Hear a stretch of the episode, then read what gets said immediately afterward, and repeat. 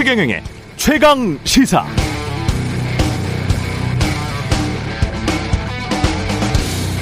네, 최근 열린 G7 정상회담에 초청된 나라들 몇몇을 보면 인도, 인도네시아, 세네갈, 남아프리카 공화국 등인데요. 서방의 러시아 제재에 동참하기를 꺼려온 나라들, 그러면서 미국과 중국 두 나라와 다 친한, 그러면서도 전략적 모호성을 유지하고 있는 나라들입니다. G7 정상회담에 이어서 열린 나토 정상회담에서도 최근 국호를 튀르키예로 바꾼 터키가 가장 주목을 받았습니다. 그럴 수밖에 없는 것이 핀란드, 스웨덴의 나토 가입을 반대하다가 막판에 입장을 바꿔서 찬성했거든요. 나토 회원국이고 우리처럼 미군 기지가 있고 한국 전쟁에도 참전했던 우리 혈맹 중에 하나가 터키, 튀르, 튀르키예죠. 그런데 본인들 국익에 맞지 않는다고 생각하니까 미국이나 유럽 서방 국가들의 압력에도 불구하고 계속 핀란드와 스웨덴의 나토 가입을 반대해 왔습니다. 그러다가 나토 정상회담 직전에 핀란드, 스웨덴 나토 가입해도 좋다 이렇게 입장을 선회한 것이죠. 그러니까 미국도 좋아하고 나토 회원국들도 환영하고 러시아 푸틴으로선 정말 뼈아픈 상황이 됐습니다. 이번 나토 정상회담의 주인공은 그래서 터키, 튀르키예가 돼버렸고 아마도 그 대가로 뭔가 큰 것을 얻었을 것이다 라는 외신의 추측이 난무합니다. 외교란 본질, 본질적으로 이런 것이겠죠. 적절한 침묵, 모호한 입장, 적절한 수단과 적절한 타이밍, 시점을 이용해서 밀고 당기고 대화하고 협상해서 자국의 국익을 최대한 증진시키려고 하는 행위가 외교지. 무조건 일방적으로 어떤 상대를 추앙만 하자고 하면 그걸 외교라고 부를 수 있을까요? 윤석열 정부의 외교 성과를 기대합니다.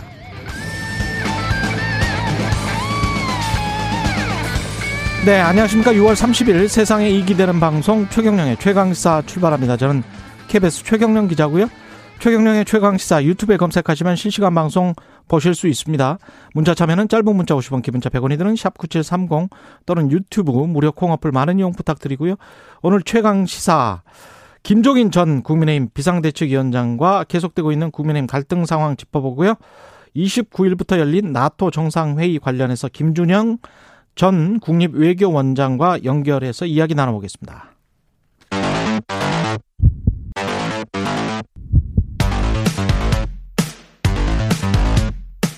오늘 아침 가장 뜨거운 뉴스 뉴스 unboxing 자 뉴스 unboxing 시작하겠습니다. 민동기 기자 김민하 평론가 나와 있습니다. 안녕하십니까? 안녕하십니까? 예, 지금 비가 많이 내리고 있습니다. 그러니까 밤사이 서울을 포함해서요 수도권 대부분 지역에 호우특보가 발효가 됐는데요. 팔당댐도 15개 수문 가운데 다섯 문을 열고 댐 수위를 지금 조절을 하고 있는 상황입니다. 아, 현재 팔당댐은 발전 방류량을 포함해서 초당 2,900톤 정도의 물을 내보내고 있는데 이 팔당댐 같은 경우에는 한강 홍수 조절을 위한 핵심 시설입니다. 예. 그래서 초당 4,000톤이 넘는 물이 방류가 되면 서울 잠수교 보행이 통제가 되는데요. 어, 다행히 아직까지는 호우 경보 수준의 비가 오긴 했습니다만 잠수교 통행이 제한된 건 아닙니다. 예. 다만 서울 도심에서 일부 도로 통행이 통제가 되고 있기 때문에 이건 어. 확인을 하시고 출근하시는 게 좀. 지금 KBS 뉴스 확인해 보니까요. 서울 중랑천 수위 상승으로 동부 간선도로 전 구간 동부 간선도로 전 구간 교통 통제됐습니다. 그렇습니다. 예. 그리고 올림픽대로 김포 방향 방화대교 남단에서 행주대교 남단 구간 등도 일부 구간에 지금 통제가 되고 있다라고 하니까요. 어, 출근하시기 전에 확인하시고 나가는 게 좋을 것 같고요. 특히 출근 시간에 많은 비가 예보가 돼 있기 때문에 침수 위험 지역 이것도 미리 확인하시고 나가시는 게 좋을 것 같습니다. 예. 되도록이면 대중교통을 이용하시고 안전에 꼭 유의하셔야 되겠습니다. 예, 이따 교통정보센터 날씨도 계속 전해드릴 거고요. 한미일 두 세 정상이 만나서 대북 삼각 삼각 협력을 강조했습니다. 어제 25분가량 이제 정상회담을 했는데요. 이 삼국 정상이 북핵 문제에 대해서는 어, 북핵 문제가 동아시아와 국제사회에 심각한 위협이 된다. 여기에 인식을 같이 했고요. 그리고 당면한 지역 및 글로벌 문제 대응 과정에서 한미일 간 협력이 기요하다는데 공감을 했다라고 대통령끼리 전했습니다. 그러니까 북핵 등 전통적 안보 사안을 넘어서 글로벌 현안 전반에서 삼국 공조를 강화하자 이런 취지가 이제 담긴 것으로 보이는데 아무래도 아시아 태평양 지역 삼국의 밀착 행보를 재확인했다는 점이고요. 언론들은 이걸 중국 견제 메시지가 담긴 것으로 해석을 하고 있습니다. 어제 한미일 정상회담에서 한 가지 좀 특징적인 게 이 기시다 후미오 일본 총리가 방위력의 근본 강화 그리고 음. 한미일 공동 훈련 이 문제를 언급을 했거든요. 공동 훈련 그렇습니다. 근데 이게 왜 언급을 했을까가 이제 언론들의 관심인데 일단 문재인 정부 같은 경우에는 한미일 삼각 동맹에 대해서 좀 부정적이었습니다. 근데 윤석열 대통령 같은 경우에는 그 전에도 그 전에서부터 한미일의 안보 협력 강화 등을 조금 공조를 강조를 해왔었는데 그런 부분을 염두에 둔 발언 아닌가 이런 해석도 나오고 있는 그런 상황입니다. 일단 한미일 정상회담이라는 이벤트 자체의 성격에 대해서 생각을 해보면은 미국 입장에서 보면은 이런 겁니다. 유럽에서의 이제 중국하고 러시아의 견제용 어떤 구도가 나토를 중심으로 지금 어, 메시지가 재편되고 있는 그런 상황이라고 하면은 이 동아시아 지역에서의 견제 구도는 이제 어, 특히 중국을 겨냥한 이 견제 구도는 역시 이제 어, 인도 태평양 전략에 입각하는 것이고 그 중에 핵심이 이제 일본인 거고 그 다음에 거기에 더해서 이제 우리인 거죠. 근데 이 한국과 일본이 나토 정상회의에서 한미일 정상회의를 했다라는 거는 바로 이 나토 전선하고 인도 태평양 전선을 잇는 고리가 이 이벤트인 겁니다. 그럼 미국 입장에서 보면은 유럽에서부터 시작해가지고 이 일본, 한국에 이르는까지 이게 폭넓은 어떤 반중 반러 전선을 형성할 수가 있는 것이기 때문에 그러한 이벤트를 감안해서 이제 어, 지금 이, 이걸 추진했다라고 볼 수가 있고요. 여기서 나온 이제 메시지나 이런 걸 봐도 그런 이제 흐름이 명확합니다. 바이든 대통령이 북핵 문제, 그 북핵 문제는 우리의 주된 관심사입니다만 북핵 문제를 거론하면서 인도태평양 문제 같이 얘기했고 러시아의 우크라이나 침공 얘기 같이 했습니다. 그러니까 이거는 이제 미국의 관심사가 상당히 많이 실려 있는 거고 일본의 경우에는 또 이걸 통해서 목적하고 있는 바가 지금 말씀하셨듯이 명확해요. 일본은 뭐, 뭐, 기시다 우미오 총리가 뭐 비둘기 파다 뭐 이런 여러 가지 얘기가 있었습니다만 결국은 개헌을 해야겠다는 것은 일관된 어떤 정책 목표이고 그 개헌이라는 거는 결국 이제 재무장을 하는 거 아니겠습니까? 이 지금 이제 이 중국과 러시아에 대한 대응 그리고 북핵 문제에 대한 대응을 하려면 이제 공동 군사 훈련이나 그런 것들을 해야 되고 그런 걸 잘 하려면 일본은 방위력을 강화해야 된다. 라는 게 기시다 후미오 총리의 입장이에요, 지금. 어제 얘기한. 그래서 그런 걸 토대로 해보면은 지금 이 한미일 정상회담에서 나온 여러 가지 협의나 이런 결과를 가지고 일본은 명확하게 군사력 강화, 나아가서는 적기지 타격 능력, 뭐 지금 반격 능력이라고 얘기하는데 거기까지 가서 군사적 영향력을 확대하겠다라고 하는 그런 이제 목적을 달성하겠다라는 게 상당히 큰 거죠. 그러면 우리는 이제 어떤 걸 달성하는 거냐, 이 한미일 정상회담에서 뭘 달성하기 위한 어떤 그런 이벤트, 이벤트였던 거냐에 대해서는 추가적인 이런 판단과 해석이 좀 필요한 부분이 있습니다. 윤석열 대통령은 대한민국이 자유민주주의와 인권, 법치주의의 수고에 적극 앞장설 것을 천명하러 여기에 온 것 이렇게 이야기를 했잖아요. 네. 자유민주주의와 인권, 법치주의 이 세 가지가 미국 국무부가 한국을 왜 초청한 거지라고 물어보니까 자유민주주의, 인권, 법치주의를 증진시키기 위한 국제적 협력 이야기를 하면서 그 안에 중국이 자주 어기기는 하지만 그렇죠. 요 말이 네. 딱 들어가 있거든요. 근데 네. 이제 윤석열 대통령은 중국에 관해서 직접적으로 언급을 안 했죠. 근데 이 미묘한 이 뉘앙스들이 지금 계속 나오고 있는 것이 점점 저는 그런 느낌에 그냥 시기가 째깍째깍째깍 돌아가면서 그 신냉전의 그 방향으로 그 굉장히 생각보다 빠른 속도로 가고 있다. 근데 저게 좀 시간이 좀 벌려져야 시간을 좀 우리가 벌어야 어 경제적으로도 그렇고 안보적으로도 경제 안보라는 측면에서 봤을 때 조금 더 유리할 것 같은데 그게 쉽지가 않겠습니다. 그 나토가 상황이 예. 새 전략 개념에서 중국 중국의 위협을 처음으로 또 명시를 하지 않았습니까? 그러네요. 뭐 이렇게 명시를 했습니다. 중국의 야망과 강압적인 정책은 우리의 이익과 안보 가치에 도전을 제기한다 이런 내용이 담겼고요. 특히 나토가 아, 러시아와 중국 간 관계가 점점 더 긴밀해지는 것이 우리의 가치와 이익에 반한다라고 언급을 했거든요. 그렇죠. 여기에 우리의 이익에 가치에 반한다라고 하는 것은 나토의 이익에 가치와 이익에 반한다는 거 아니겠습니까? 근데 여기에 이제 우리 한국은 어떤 이익을 낼 수가 있고 어떤 어떤 그런 지금 어, 전략을 가져가야 되는가. 구체적으로 방금 전에 월스트리트저널의 속보로 나온 기사를 제가 소개를 해드리면 네. 확실히 감이 오실 거예요. 그 지금 미국이 중국의 다섯 개 기업에 대해서 미국의 기술을 수출하지 못하도록 해버렸습니다. 이유는 러시아에 아, 러시아가 우크라이나 전쟁에 참여하기 전에 군사적으로 뭔가를 팔았다는 거예요. 관련해서 부품이든 뭐든 간에. 그래서 3월에 이미 미국은 러시아에 중국이 반도체 같은 부품들을 팔면 그게 군사적으로 이용될 수가 있기 때문에 망하게 하겠다. 이런 이야기를 했거든요. 근데 실제로 다섯 개 기업을 수출 금지, 기술 수출 금지 이렇게 지정을 했습니다. 오늘. 그래서 화요일부터 이제 미국 시간으로 화요일부터 유효하다라고 해서 월스트리트 저널에 방금 전에 나온 건데 이렇게 되면 다른 나라들도 못 하죠. 그렇죠. 그러니까 한국도 그렇죠. 못 하게 됩니다. 네.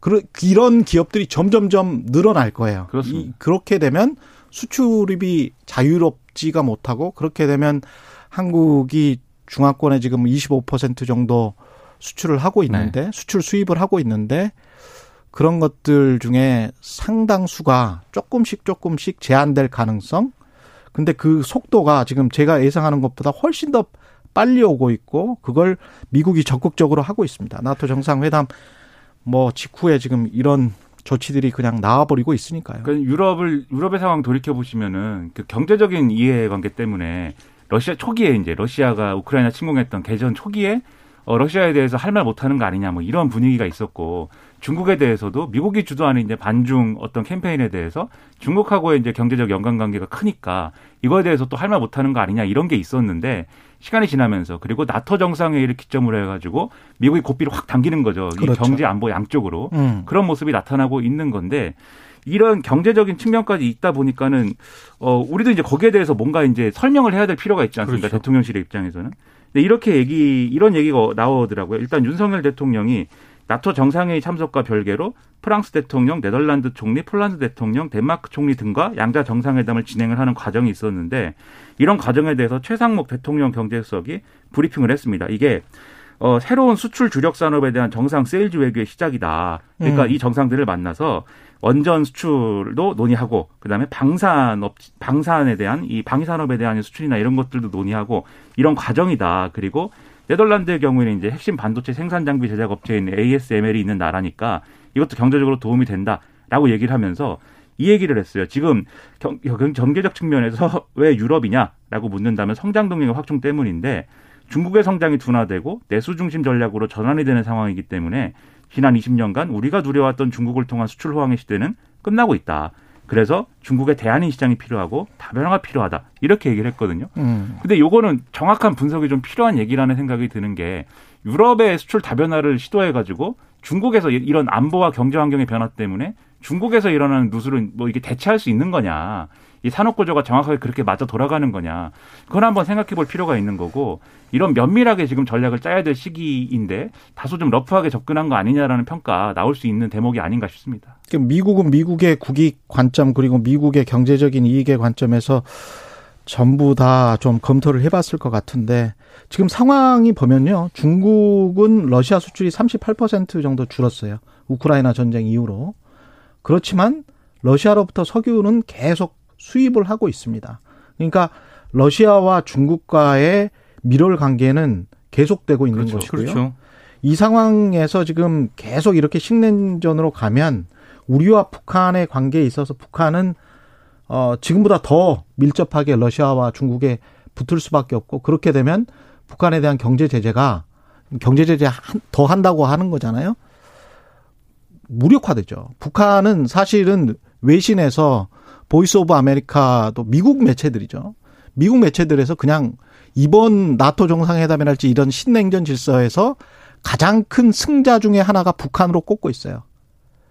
오히려 구석으로 몰려서 러시아 중국이랑 손잡으면 아주 편안하게 음. 이미 이제 고립된 나라기 때문에 여러 가지 생각이 듭니다. 그리고 예. 나토가 단일한 입장이라고 하는 것도 조금 분석이 좀 필요한 그렇죠. 대목인 것 같습니다. 예. 미국하고 영국은 중국에 대해서 굉장히 강경한 입장을 밝히고 있지만, 음.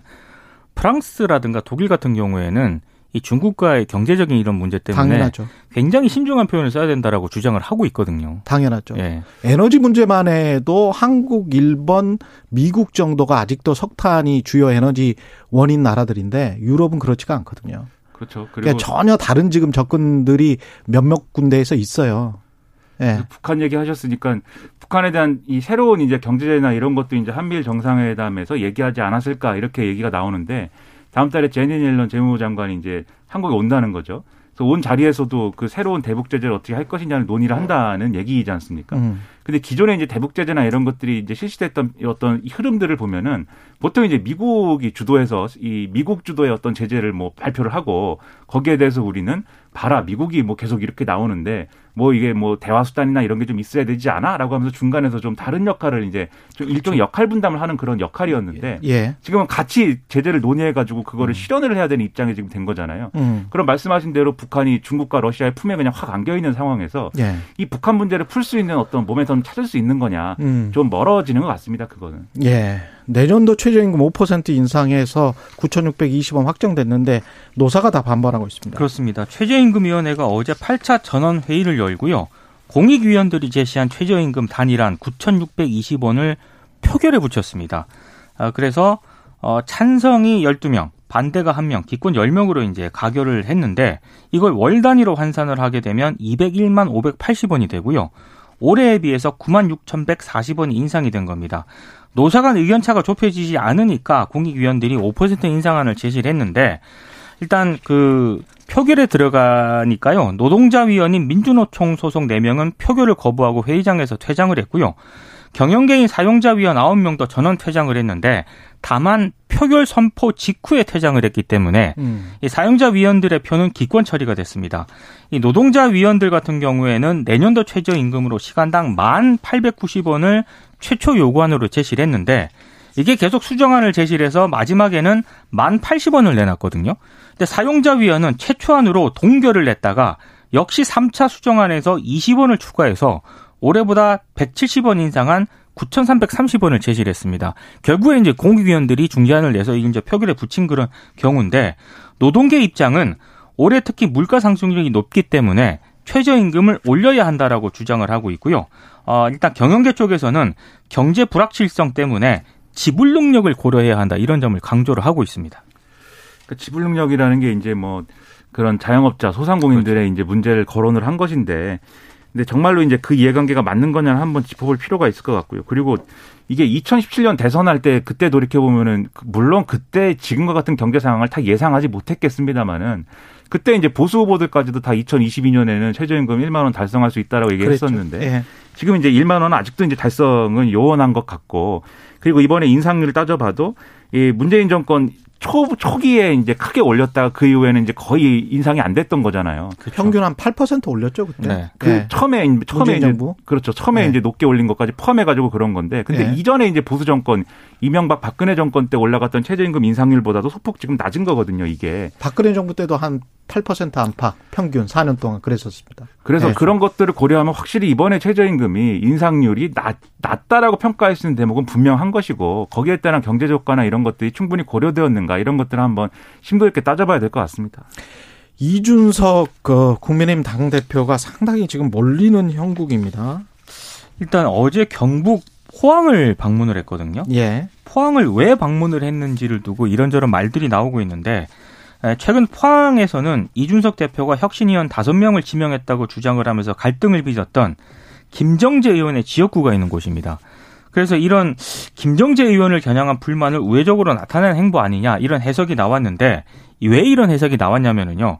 어, 과거 대선 기간에도 대표 패식 논란이 불거졌을 때 음. 장재원 의원의 지역구인 부산 사상구 당원협의회를 갑자기 방문한 적이 있습니다. 그랬죠, 그랬죠. 예. 이번에도 그런 것 아니냐 어. 이런 논란이 불거졌는데 여기에 대해서는 전혀 관계가 없다라고 미리 잡혀 있는 일정이었다라고 일단 이준석 대표 측은 주장을 하고 있고요. 아, 그리고 어, 최근에 이준석 대표의 면담 요청을 윤석열 대통령이 거절을 하면서 음. 의제나 사유를 사전에 밝혀달라고 통보했다. 이런 내용의 보도가 하나 있었습니다. 그랬죠. 이게 이제 여권 핵심 관계자발로 보도가 됐는데 이 보도에 대해서 이준석 대표가 이건 누가 말했는지 확인되지 않은 발언이고 대통령실에서 그와 상반된 입장이 나온 것으로 알고 있다. 그러면서 어, 누군가 의도적으로 대통령실과 당 사이에 불화를 일으키기 위해서 익명 인터뷰를 하고 있다라고 생각을 한다. 일종의 음모론을 지금 제기를 하고 있는 그런 상황입니다. 음. 그러니까 이게 이준석 대표 입장에서는 7일까지 네, 이, 어, 이 전쟁의 정점이다라고 보는 것 같아요, 지금. 그래서 굉장한 이제, 어, 당 내용, 지도부 사이의 내용이 이렇게 계속 펼쳐질 것 같은데, 지금 이제 익명 인터뷰 얘기하는 거는, 어, 정확하게 이제 이게 뭘 얘기하는 건지 좀 의문이에요. 왜냐하면 정확하게 얘기를 하면은, 어, 여권 핵심 관계자 발 인터뷰에 나온 거는 이제 지금 말씀하신 대로 대통령이 면담 요청 거절하면서 다음부터 이렇게 연장 요청 하려면은 사전에 의제나 사유 밝혀라라고 통보했다라는 거였는데 이준석 대표가 얘기하는 대통령실에서 그와 상반된 입장이 나왔다라는 거는 뭐냐면 그게 꼭 뭐 이준석 대표의 요청을 거부하기 위해서 뭐 구실로 든 게 아니라 당연히 이제 여당 대표든지 누구든지 대통령과의 어떤 면담 요청을 하면은 사유가 뭔지는 물어보는 건 뭐 당연한 거 아니냐 이렇게 얘기했다는 거거든요. 근데 이게 그러면은 여권 핵심 관계자발 익명 인터뷰하고 완전히 이제 배치되는 얘기냐. 그것도 이제 뭐 정확하게는 그런 거냐는 좀 의문이 있는 거죠. 그 이준석 대표가 지금 상황에 대해서 그 성상납 의혹이라든가 이런 거를 두고 윤리가 다뤄 윤리위에서 이 문제를 다루는 거에 대해서 계속 어떤 배후를 상정하고 그 배후에서 뭔가 어 전략이 움직이고 있다라는 이제 전제로만 음. 접근을 하는데 저는 뭐 그렇게만 볼 수 있는 상황이냐 어차피 윤리위에서는 결론을 내야 되는 거잖아요 7일 날 계속 그렇게만 접근할 거냐에 대해서는 오히려 그거에 대한 이제 역효과도 이제 생길 수 있는 시점이 아닐까라는 생각이 들고요. 그리고 반대편에 있는 사람들도 너무 이거를 공개적으로 이 언론을 통해서 계속 전쟁하듯이 이렇게 하는 게 결국 어떤 결과를 가져올 것이냐. 음. 부정적인 결과거든요, 결국은. 그래서 그런 것들 입장에서는 그렇죠. 예. 그런 걸 서로 가늠하지 않고 뭐 이렇게 가는 게 과연 대통령에겐 또 도움이 되겠는가? 여러모로 의문스러운 여당의 지도부의 내용입니다. 이따 한번 김종인 전 비대위원장 모시고 이 이야기도 좀 나눠봐야 되겠습니다. 민주당 당권 경쟁 짧게 이야기를 하죠. 강병원, 강훈식, 박용진, 박주민도 잇따라 출마를 선언하거나 선언할 예정이다. 강병원 의원은 일단 출마를 선언을 했고요. 예. 그리고 강훈식, 박용진, 박주민 의원도 이번 주 다음 주 초쯤 잇따라 출마 회견을 할 것이다 이런 보도가 나오고 있습니다. 아, 그리고 이재명 의원 같은 경우에는요 최근 여의도 인근의 전당대회 경선 캠프 사무실을 물색을 하고 있다라고 하거든요. 그래서 이르면 7월 초에 출마를 선언을 할 것이다라는 보도가 나오고 있는데 여전히 그럼에도 불구하고 민주당 안팎에서는 이재명 의원이 출마를 하게 되면 결국에는 이재명 의원이 되지 않겠느냐 음. 이런 의견이 좀 다수인 것 같고요. 그래서 안 나와야 한다. 뭐 그런 의견도 여전히 지금 존재를 하고 있는 상황입니다. 이게 논리가 항상 중요한데 논리와 맥락과 그 명분이 중요한데 예. 이준석 대표 생각을 해보시면은 그 어쨌든 국민의힘에서 대표가 될 때 어떻게 당내 기득권이 있었는데 어떻게 이준석이 대표가 됐을까라는 분석을 많이 했잖아요. 근데 그때 생각을 해보면은 예. 이 첫째로 정권 교체를 하고 싶다라는 여론이 이 국민들 여론이 있었던 것이고 음. 둘째 교체를 해야 되면은 국민의힘이 해야 될 텐데 국민의힘이 거듭나지 못해가지고 안 될 것 같다라는 음. 우려가 있었던 것이고 그런데 셋째 이준석 대표가 어쨌든 대표가 되면 국민의힘이 좀 변할 수 있을 것이다라는 기대가 있었지 않았습니까? 예. 이세 가지 조건이 맞으면서 이준석 대표가 바람을 타고 대표가 된 거거든요. 여론조사에서 압도적이었죠. 그렇죠. 예. 세대 교체론이 민주당에 그와 비슷한 어떤 그런 걸로 적용이 되려면 국민들이 음. 아이 97 세대라는 사람들이 대표가 되면 혁신을 할 수 있을 것이다. 당이 많이 그렇죠. 바뀌겠구나. 기대감을 불러일으키는구나. 이런 게 있어야 되는데 그러네. 지금 사실 그런 게 있느냐? 냉정하게 말하면 그런 게 없지 않습니까? 그래서 지금 막 출마 선언이 잇따를 거라고 하는데 그러네. 그런 메시지를 가지고 경쟁했으면 좋겠고 어제까지는 없었는데 네, 오늘부터는 있을 것인지를 주목을 하겠습니다. 어떻게 바꿀 거라는 얘기를 하면서 좀 경쟁을 했으면 좋겠어요. 네, 뉴스 unboxing 민동기 기자 김민하 평론가였습니다. 고맙습니다. 고맙습니다. 고맙습니다. KBS 1라디오 최경영의 최강시사 듣고 계신 지금 시각 7시 44분으로 향하고 있습니다.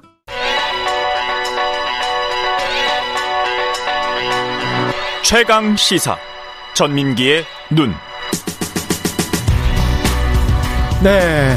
최강시사 전민기의 눈 시간입니다. 최근 노동 이슈에 대해서 빅데이터로 한번 분석을 해볼 텐데, 먼저 연장 근로 주 40시간에서 12시간 더해서 뭐 주 52시간이었는데, 네. 그걸 월 단위로 한번 바꿔보자. 그렇습니다. 바꿔볼 수도 있는 것 아닌가.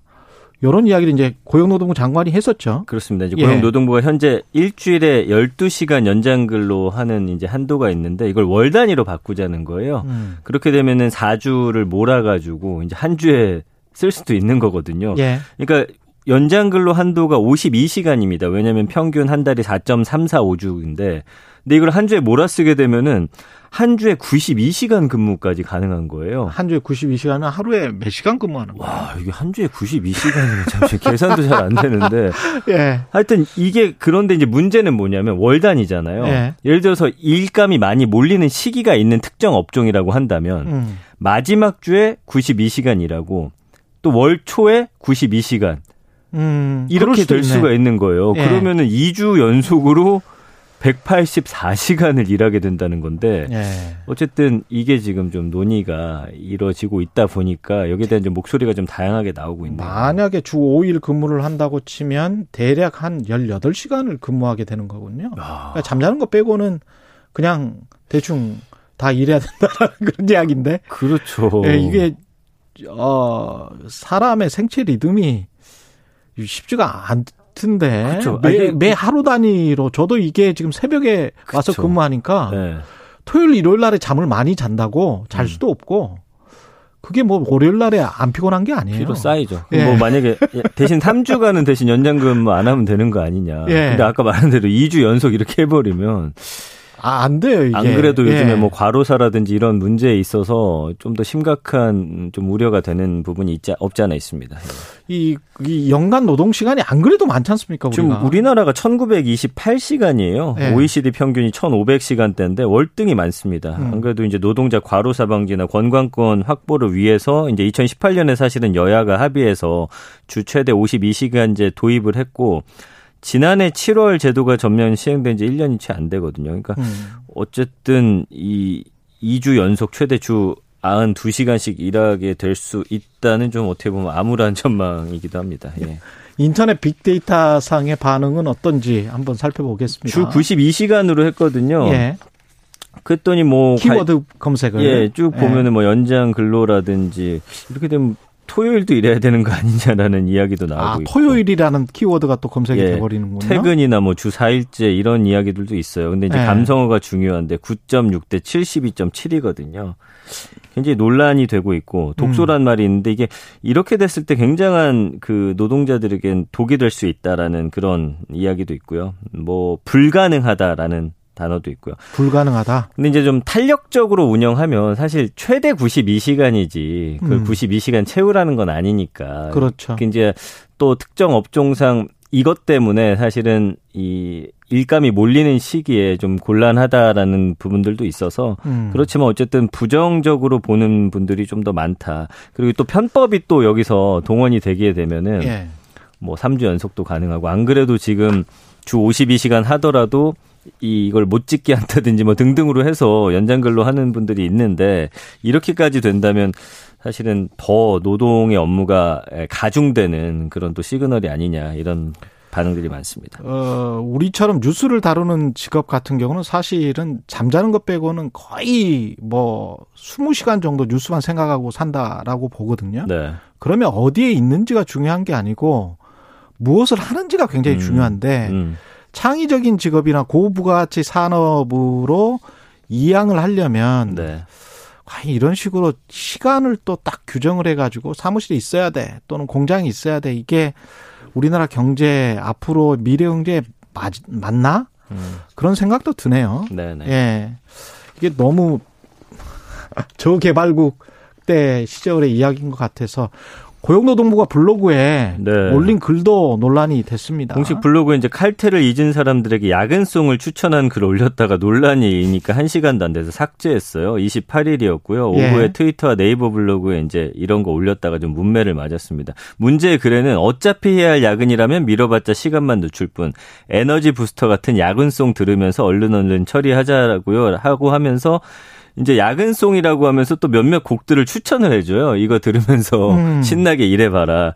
근데 이게 이제 논란이 되니까 바로 어, 글을 내려버렸습니다. 근데 이걸 보는 고용노동부가 공식 블로그나 공식 트위터에 이걸 올리면 네. 사람들이 좋아할 거라고 생각했나? 글쎄요. 사실 뭐 당연한 반응 좀 예상이 안 됐을까요? 예. 칼퇴를 잊은 사람들에게 야근송을 추천하면서 어차피 해야 할 야근이라면 즐겁게 하라는 거예요. 즐겁게 예, 해라. 그렇습니다. 이거는 놀리는 것 같았을 것 같은데요? SNS 반응은 어땠습니까? 뭐 안 좋았죠. 그러니까 예. 발끈했습니다 누리꾼들이. 그래서 예. 이게 좀 야근을 권장하고 직장인을 조롱하는 거냐. 그래서 고도, 고용노동부가 지금 뭐 하는 거죠? 고용노동부가 칼퇴를 잊으라고요. 고용노동부의 본부는 야근송을 틀어주는 게 아니다. 뭐 등등의 아주 싸늘한 댓글이 이어졌고요. 그러다 보니까 말씀드린 대로 게시글이 삭제가 됐죠. 게다가 고용노동부예요. 예. 그럼 고용노동부의 직원들은 공무원들은 칼퇴 안 하고 야근송 틀어주면서 야근하세요? 주- 이게 주 92시간 근무 아까 말했던 것과 연결되는 부분들이 있을 것 같습니다. 그 이후에 지금 나온 이야기들이라서. 그렇죠. 아무래도 네. 이제 초과 근무 시간 제한 개편 같은 노동 시간 유연화 추진하겠다고 전격 발표해서 주 52시간제 무력화하려 한다는 비판을 받는 상황에서 이렇게 하니까 음. 그런 오해를 받을 수밖에 없죠. 그 빅, 예. 빅데이터 상에서의 연관을 좀 살펴보겠습니다. 야근송. 야근송에 대한. 바로 하루 만에 삭제했는데도 한 몇 시간 만에 예. 일주일에 15,000건 이상의 글이 올라왔고요. 음. 재밌는 건 감성어인데 90% 이상이 뭐 당연히 어, 안 좋은 글입니다. 예. 이런 말도 있어. 빡치다. 아, 빡치다. 어메이징하다. 예. 아, 어떻게 고용노동부가 이런 거 오해의 소지가 있다. 이 논란이 된다. 예, 뭐 문매를 맞는다. 당혹스럽다. 듣기 좋다라는 분도 있기는 한데 좋다. 이게 약간 아, 좀 야근송이 좋았나 보죠? 그러니까 그 노래들은 듣기 좋은데 이걸 예. 일하면서 듣고 싶냐라는 반응들이 많아서 예. 90%면 이건 거의 100%의 여론이 안 좋게 보고 있다라고 보셔야 될 것 같아요. 어이가 예. 없습니다. 예. 예. 관련 단어 중에 어이없다도 있긴 있네요. 어이없다도 있어요. 예. 네. 마지막은 음. 최저임금 관련 데이터 분석입니다. 네, 그 어젯밤 11시 50분쯤에 이제 9,620원으로. 그렇습니다. 제8차 전원 회의를 해서 9,620원으로 지금 확정했어요. 올해보다 이제 5% 올라가는 건데 이것도 좀 말이 많네요. 왜냐면 음. 지금 스태그플레이션 상황이다 보니까 사실은 그렇죠. 주는 입장에서도 어렵고 받는 입장에서도 이게 사실은 물가 오르는 거를 따라가지 못하다 보니까 돈이 부족하고 그렇죠. 예, 그런 상황이에요. 그러니 인플레이션이라는 상황이 그 전에 최저임금을 올렸을 때 이전 정부에 네. 사실은 지금 ECB 같은 경우에 금리를 올리는 게 11년 만인가 그렇거든요. 네, 네. 그만큼 우리가 디플레이션 시대에 살았다는 거예요. 음. 근데 인플레이션 시대가 갑자기 온 거죠. 코로나19 이후에 2년 만에 갑자기 오고 그러면서 블락화된 경제가 있는 이 상황이니까 그 상황에서 인플레이션 시대에 맞는 최저임금은 뭐냐 이거는 또 감성이 전혀 다를 수가 있습니다. 맞습니다. 과거하고는 다를 수 있어요. 네.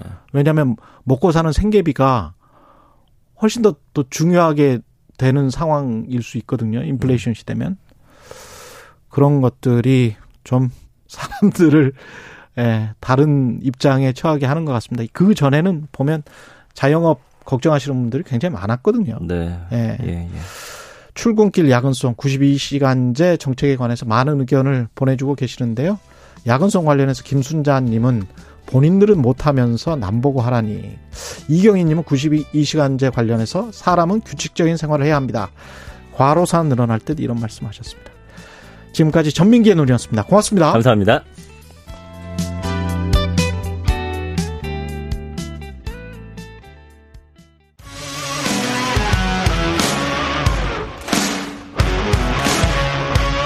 오늘 하루 이슈의 중심 최경영의 최강 시사.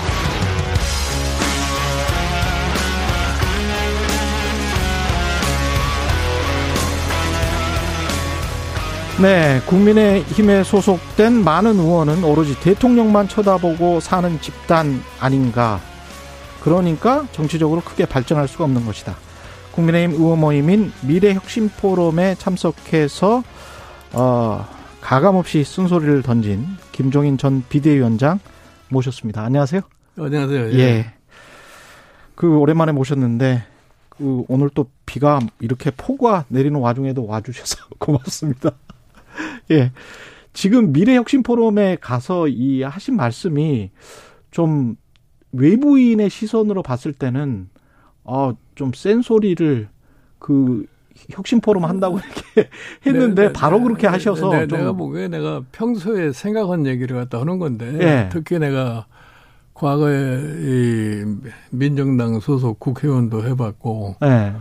그다음에 뭐 박근혜 대통령 그 이 선거 때도 내가 이 당시에 새누리당을 도와가지고 박, 박근혜 대통령 대통령 당선에 그때도 뭐 같이 열심히 내가 도와줬고 음. 그 내가 비교적 그 당의 생리를 갖다 잘 알고 있어요. 음. 근데 우리가 뿌리를 볼 것 같으면은 지금 현재 국민의힘이라는 건 제일 먼저 1951년도에 이승만 대통령이 만든 자유당이 시작 아니에요? 예. 이게 60년에 이제 4.19로 인해서 몰락을 했는데, 그 다음에 이제 5.16이 나고 난 다음에 박정희 당시에 최고의 의장이 대통령 출마하고 해서 만든 당이 공화당 아닙니까? 예. 그래서 그 공화당이 1979년까지 지속이 된 거예요. 음. 그러다 박정희, 박정희 대통령이 이제 세상을 떠나시고 난 다음에 그 다음에 이제 전두환 대통령이 민정당. 뭐 국보위 만들고 해서 결국은 대통령을 81년에 출마하기 위해서 만든 게 민정당 아니에요. 그렇죠. 그것이 연속되어 온 것이 오늘날에서의 국민의 힘이에요. 음. 그러니까 사실은 이 정당이 너무 솔직하게 얘기하면은 대통령이 만든 정당들이다 그러냐.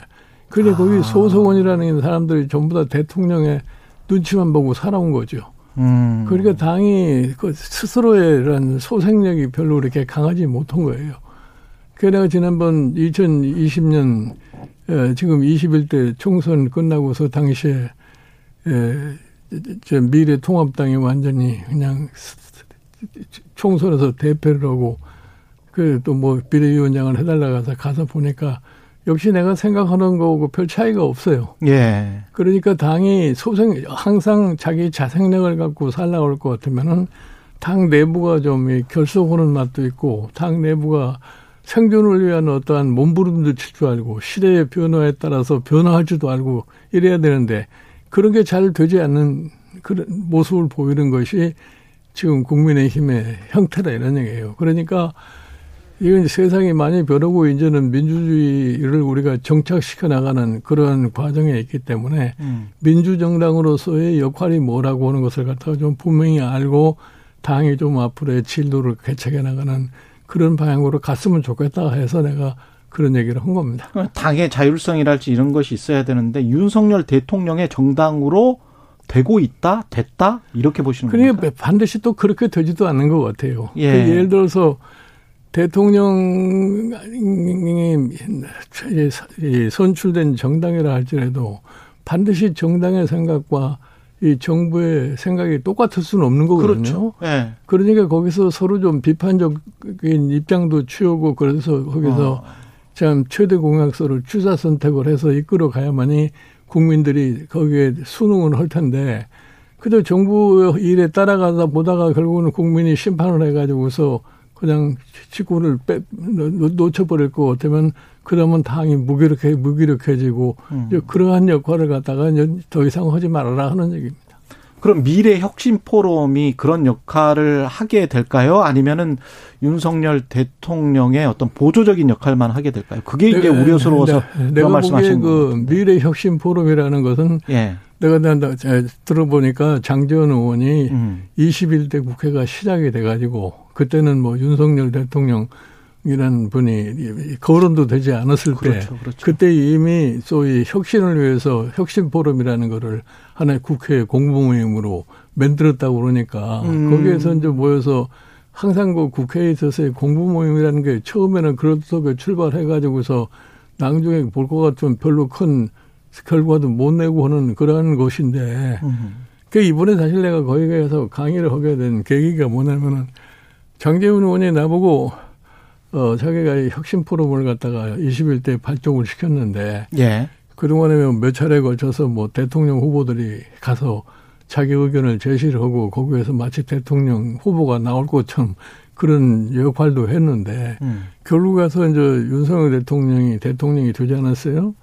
근데 그 이제 혁신 포럼이 지난 이 코로나 바이러스 때문에 한 2년 가까이 모임을 못 했는데 아. 이번에 다시 처음 이제 다시 모임을 갖다가 시작하려고 그러는데 음. 뭐 우리나라의 혁신에 가는 길- 갈 길이 뭐냐 하는 이런 얘기를 좀 해줬으면 좋겠다. 음. 그래서 내가 다 강의를 한 거예요. 뭐 밖에 시- 언론에서 얘기하는 식으로 뭐 이런저런 추측들을 많이 하는데 그것과는 저는 관계가 없습니다. 전혀 관계가 없다. 네. 근데 미래 혁신 포럼이 그렇게 정치 세력화해서 윤석열 대통령의 어떤 정당의 어떤 전위대 역할을 할 가능성은 있습니까? 내가 보기에는 뭐 그럴 거라가 아니라 이게 하나의 공보 모임인데 예. 그게 어떠한 괴파의 하나의 세력으로다가 등장할 거라고 그렇게는 생각하지 않아요. 아, 그렇습니까? 그 지금 현재 그 친윤계 이준석 당 대표 사이의 갈등 이렇게 그 윤리위의 진행 과정을 보고 계십니까? 아니면 이준석 당대표의 어떤 일탈적인 행동 때문에 당연한 어떤 수순으로 윤리 위의 결정이나 뭐 이런 나는 그 사실은 그 저 이준석 대표가 예. 윤리위에 해부됐다고 하는 얘기를 들었을 때 무엇 때문에 그러한 일이 벌어지는지를 잘 몰랐어요. 예. 네, 몰랐는데 그게 이제 진행되는 과정 속에서 뭐 이러 이러쿵 저러쿵 얘기가 음. 많이 나고 하는데 사실은 윤석열 정부가 지금 출범을 해가지고서 사실은 여당이 좀 다- 결속을 해가지고서 이 정부를 갖다가 지금 보좌를 해줘야 되는 그런 입장에 있는 거 아니겠어요? 예. 예를 들어 특히 이 정부가 여소야 될 상황에 있기 때문에 당의 기능이 좀 보다 원활하게 해서 지금 야당과의 사실 협치를 잘 이끌어갈 수 있는 그런 역할을 해줘야 되는데 지금 초기에 당내 사정이 상당히 불안정한 상태에 있어가지고 그런 역할을 갖다 허지를 못하는 거예요. 예. 근데 국민의 입장에서 볼 것 같으면 굉장히 짜증스러운 모습이 아닌가 그렇게 생각을 해요. 지금 우리 국회를 볼 것 같으면은 여구 야구 간에 당이 탄압된 모습을 보이지 않고 서로 갈등 구조에 놓여가지고서 그냥 논쟁만 하고 있으니까 과연 저 국회가 과연 국정을 수행하는데 무슨 역할을 할 것이냐 하는 것에 대한 일반 국민의 회의가 굉장히 높아지는 것 같은 그런 상황인 것 같습니다. 예. 이 이준석 당대표는 어떻게 이게 정리가 돼야 되는 건지 아니면은 이 당권을 향해서 뭔가 뭐가 벌어지고 있는 것 같은데 어떻게 보십니까? 그래 내가 보기에는 이제 뭐 지금 윤리위원장이 발표하기를 7월 7일 날 최종 판단을 한다고 예. 그러니까 어떤 판단이 나오나 그때까지 좀 기다려 볼 수밖에 없지 않느냐고 봐요. 근데 보도들이 뭐 박성민 비서실장도 박성민 의원도 사의를 표명할 것 같다라는 이야기가 있고 뭐 이런 것들이 전반적으로 이준석 당대표를 압박하는 그런 모양새들이거든요. 글쎄요, 내가 보기에 뭐, 이, 저, 지금, 나도 오늘 아침 신문에서 봤는데, 예. 비서실장이 뭐, 오늘부로 그렇죠. 사퇴를 한다, 이렇게 얘기를 했는데, 그러니까 뭐 어떤, 에, 상황을 갖다 전제로 해서 사퇴를 하는 건지는 잘 모르겠어요. 방금 사의를 표했다고 합니다. 예. 방금 사의를 표했다고. 예, 합니다. 예. 그래, 그러면은 하여튼 이, 당이 하여튼 이, 저, 이, 7월 7일 날 윤리가 판단을 한다고 그러니까, 음. 그 윤리의 판단이 어떻게 될지는 모르겠습니다만은 그게 끝나고 나면은 하는 조속히 당을 안정화시키는 노력을 갖다가 해야 되지 않나 이렇게 생각을 합니다. 윤석열 정부의 국정 운영과 관련해서는 어떻게 평가하시는지도 궁금하고 지금 경제 상황이 너무 어려워서 경제학 박사 시기도 하고 지금 그러세요. 지금 사실은 상황을 보면은 예. 윤석열 정부가 굉장히 긴장을 하지 않으면 안 되는 상황이 아닌가 이런 생각을 해요. 긴장해야 된다. 예, 어저께 어느 여론조사기관의 발표를 보고 같으면 지금 지지도가 45%밖에 되질 않고 예. 부정적인 게 50%가 넘는 그러한 모습을 보이는데 정부 지금 출범한 지가 지금 한 달 한 20일 정도밖에 안 되는데 이러한 사태가 낸다, 나왔다는 것은 보통 심각한 상황이 아니라고 생각을 해요. 음. 그럼 뭐 때문에 그 이러한 상황이 생겨났느냐? 이거에 대한 진단을 갖다가 하- 빨리 해가지고서 그거에 대한 수습책을 강구를 하지 않으면은 음. 점점점 어려운 상황으로 갈 수밖에 없지 않나 이렇게 봐요. 정권 초에 중앙일보도 그런 진단을 내놨던데요. 그러니까 노조, 공기업, 경찰 이렇게 너무나 많은 쪽 많은 숫자를 한꺼번에 적으로 두는 그런 정책들을 잇따라 발표를 하고 있다. 그게 맞느냐? 아니 그러니까 내가 보기에는 에, 사실 정부가 새로 수립을 하면은 예. 저 인수위는 시절에 이미 지금 우리나라가 어떤 상황에 직면했다는 것을 정확하게 진단을 하고 거기에 맞는 대책들을 초기에 내놓을 수 있는 그런 준비가 했었어야 되는 건데 예. 실질적으로 인수위가 끝나고 정부가 출범을 했는데 내 개인적으로 그렇게 봐요. 과연 이 사람들이 한국이 당면하고 있는 상황에 대한 진단을 갖다 정확하게 하고 있느냐 하는 것이 보이질 않아요. 음. 그러니까 거기에 대한 정확한 대책이 나올 수 없고 정확한 대책이 나오지 않으니까 국민의 미래에 대해서 굉장히 불안하게 생각할 수밖에 없는 상황이 아니야. 그래서 지금 여론조사도 그런 형태로 좀 나타나고 있는 거라고 저는 봐요. 추경호 부총리가 과도한 그 임금 상승은 좀 자제해달라 이런 이야기를 했지 않습니까? 근데 음. 이제 자유주의 시장 경제에서 임금 상승이 이제 인플레이션 때문에 어쩔 수 없이 일어나는 현상인데. 아니, 근데 예. 이 사실은 자유주의 시장 경제라는 거는 그거는 상식적인 얘기인데 그렇죠. 그걸 갖다 앞세운다는 것이 내가 보기에는 정책을 하는 사람들로서 뭔가 잘못된 사람이라서. 아. 어. 지금 상황에서 정부의 역할이 뭐라고 하는 것을 확실하게 인식을 하고 얘기를 해야지 음. 막연하게 자유주의 시장 경제, 뭐 민간 주도 경제 이래 가지고서 경제 문제를 풀 수가 없어요. 쉽게 얘기해서 옛날에 이명박 정부 초기에 기업 friendly라는 얘기를 하지 않았어요. 그렇죠.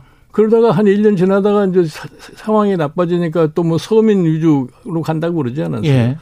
이번에 정부가 발표한 뭐 민간주도 경제라는 게 민간 주도로 해온 거지 무슨 정부가 주도했다는 게 말도 안 되는 소리인데 그런 소리를 하니까 결국은 모, 모양만 바뀌어가지고 말이 바뀌었다 뿐이지 역시 또 이 사람들도 기업 friendly로 가면서 핑계댈 게 없으니까 민간 주도라고 하지 않았느냐는 이런 인식이 깔려질 수밖에 없어요. 그런데 그렇죠. 지금 실제로 우리나라 경제 상황을 보고 같으면 소위 우리나라의 재벌그룹이라고 하는 사람들은 나는 국제적인 경쟁력을 가지고 내버려둬도 지네들 자기네들끼리 마음대로 경제를 운영할 수 있는 힘을 가지고 있는 사람들이다예요. 예. 그런데 실제로 우리가 가장 심각한 상황은 뭐냐면 지금 지난 2012년서부터 그 당시에 이 금융위기 이후에 제, 제, 경기 침체 상황에서 회복되지 못한 우리나라의 소위 중소기업들 음. 이 사람들이 지금 거의 지금 사실 엄중한 상황에 놓여 있는 거예요. 그렇죠. 한계 기업들 많죠. 그런데 그런 사람들에 대한 별다른 대책이 아무것도 없어요.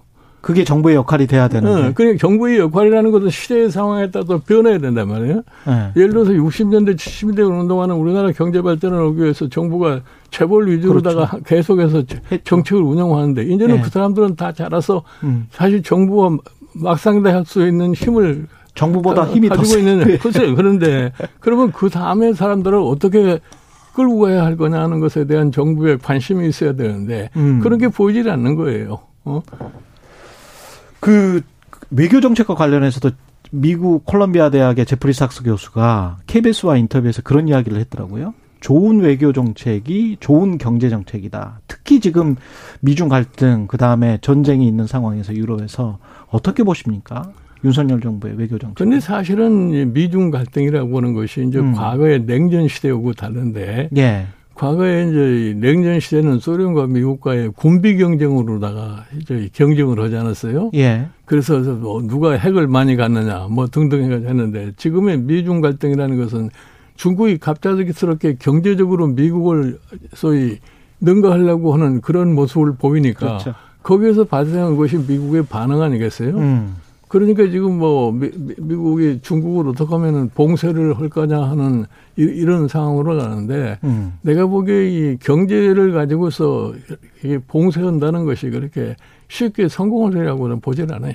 아, 쉽게 성공하지는 네. 못할 것이다. 굉장히 지난한 예, 예, 를 들어서 네. 중국에 대한 압박을 가하면은 음. 중국 자체는 자생력을 갖다가 회복하기 위해서 우리도 하여튼 어, 어, 빨리 어떻게 좋은 거를 만들어낼 수 있느냐에 노력을 경주를 할 거예요. 그렇겠죠. 그건 과거에 우리 산업혁명 과정에서 우리가 그, 그 예를 볼 수가 있는데 음. 영국이 산업혁명을 제일 먼저 하지 않았어요. 예. 그 영국이 기술이 제일 발달한 나라예요. 음. 그런데 이제 후발 국가들이 독일이나 그 당시에 미국이 후발 국가들인데 그렇습니다. 그 사람들이 영국 거를 모방을 해가지고 물건을 판, 판매를 하니까 영국이 그걸 방지하기 위해서 이 생산국 표시를 하게 만들었단 말이에요. 아. 그러니까 그래서 이제 이 독일 같은 데를 목을 줄려고 그랬는데 네. 그 독일 같은 데는 선택이 없잖아요. 네. 그러니까 자기네들끼리 노력을 해서 빨리 어떻게 좋은 걸 만들어내냐. 그러다 결국 가서 나왔던 게 Made in Germany가 나온 거예요. 결국은 자국 기술이 발전하게 되는 어. 거죠. 그렇게 경제 논리라고 하는 것이 그렇게 힘의 논리로만 가다가 억누른다고 되지를 않아요.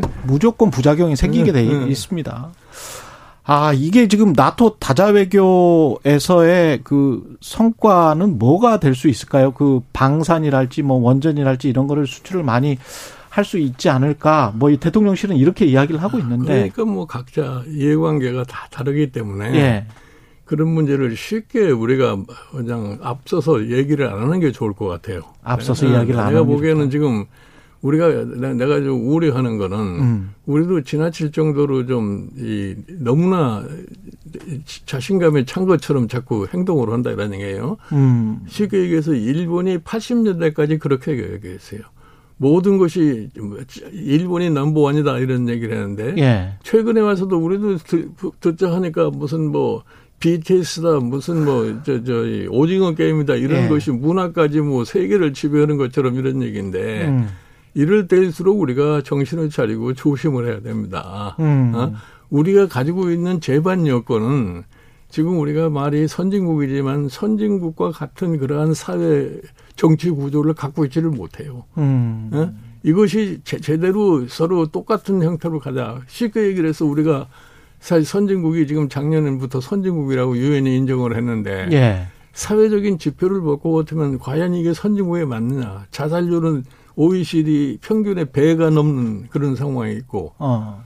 노인 빈곤, 빈곤율은 세계에서 최고를 자랑하고 그렇죠. 출산율은 세계에서 제일 최저를 가, 보- 보이고 있고 음. 이, 이러한 소위 사회적인 여건을 가지고 양극화는 심화되는 이런 상황에서 음. 이것이 미래에 대한 어떠한 희망을 줄 수 있겠느냐 하는. 그러니까 동력이 이런 상황에서는 국가의 소위 동력이라는 것이 발휘될 수 없는 것이라는 것을 우리가 좀 인식을 하고 음. 좀 우리 입장을 좀 냉정하게 생각을 하면서 모든 것에 임하는 것이 나는 현명하지 이렇게 생각을 해.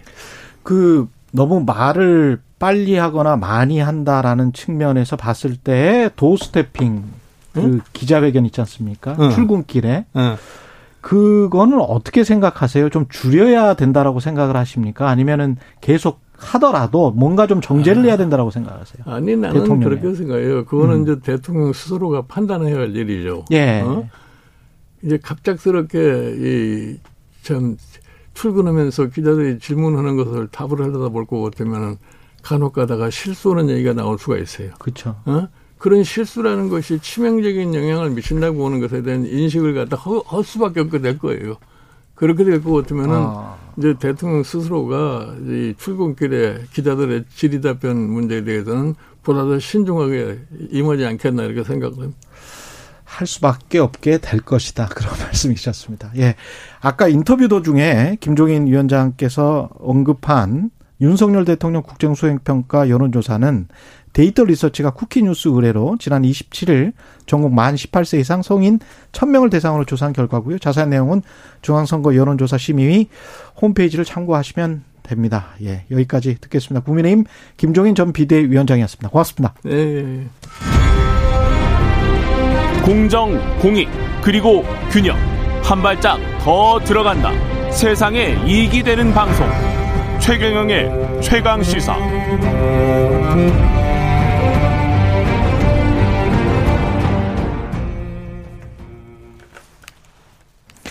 네, 어젯밤 북대서양 조약기구 나토 정상회의가 열렸고요. 4년 9개월 만에 한미일 정상회담도 있었습니다. 국립외교원장 지냈던 김준영 한동대학교 교수 연결돼 있습니다. 안녕하세요, 교수님.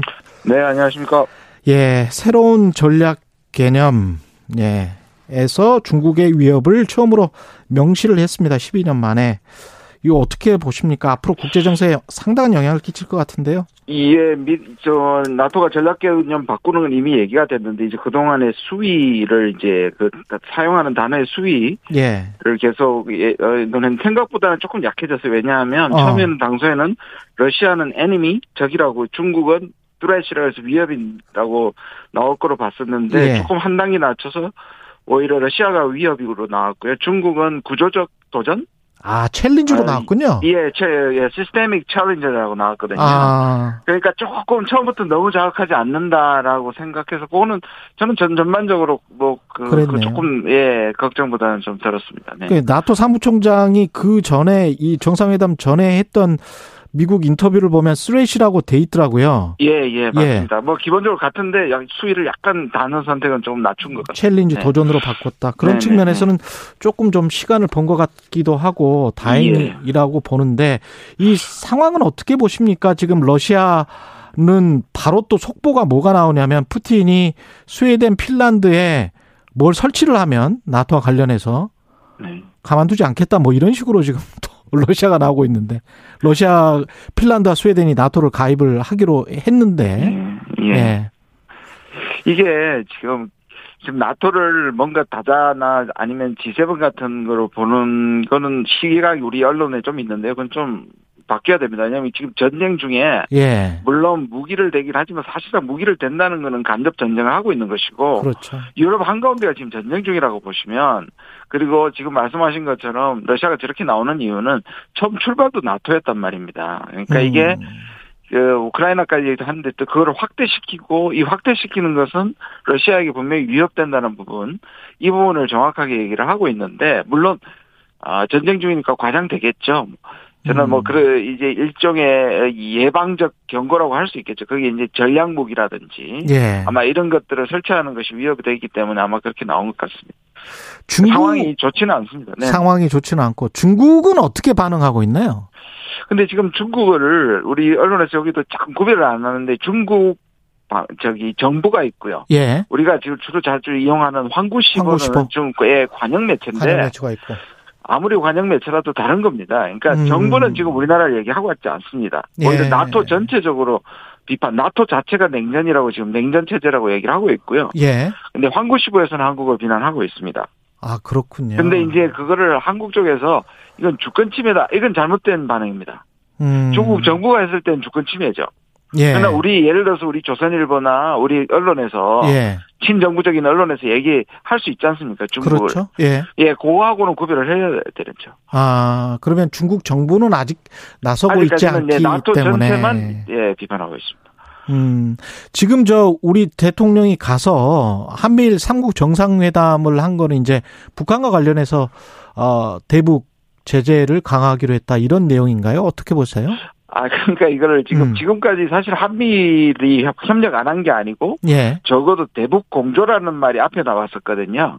그렇죠. 그런데 물론 내용은 대북 공조입니다. 예. 지금 말씀하신 제재고인데 이게 이제 한미라는 일종의 그 플랫폼이라 그럴까요? 이 틀 자체가 더 중요해지는 것 같습니다. 왜냐하면 아. 25분밖에 하지 않았지 않습니까? 예, 미국 백악관은 이것을 역사적이라고 얘기를 했고요. 음, 여기서 일본은 음, 자기 방위 강화를 얘기했고 이렇게 보면 음, 지금 전쟁 중인 나토라는 플랫폼도 마찬가지고 전반적으로 오히려 대북 공조라는 이 측면보다 우리가 한쪽에 진영으로 들어간다는 느낌이 훨씬 더 커서 조금 우려가 됩니다.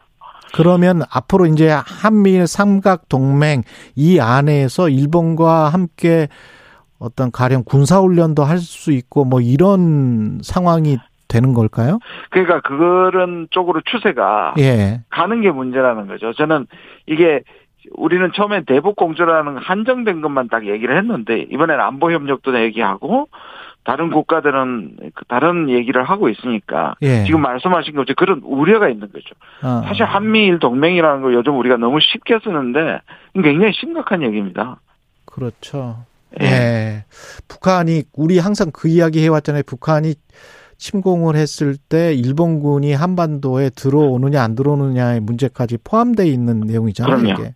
예. 예. 그리고 미국은 자기들의 일부의 일부의 책임을 상당 부분 일본이 해줬으면 좋겠다고 생각하고 있겠죠. 그거는 저는 미국의 전략 개념으로 그렇게 볼 수 있는데 그것도 우리한테는 전혀 다른 의미를 갖고 있으니까요.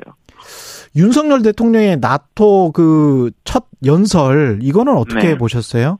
저는 뭐 그래도 혹시 혹시나 했습니다. 왜냐하면 지금 전쟁 중인데 갔고 저는 사실 이 나토에 가- 첫 번째 외교 갔다는 거에 대해서 저는 적절하지 않다고 보는 사람 중에 하나인데요. 예. 또 가서 예를 들자면 어, 세계 평화를 위협하는 국가라는 그 애둘러 음. 러시아를 표현하긴 했습니다. 근데 어, 당초에 러시아를 공개적으로 얘기하고 혹시 무기 제공까지 얘기하지 않을까 했는데 뭐 어. 제가 보기엔 3분 안에 그런 얘기가 하기 힘들었고 없을 것 같고요. 예. 그래도 애둘러서 얘기한 것은 큰 사고는 아니다라고 음. 생각합니다.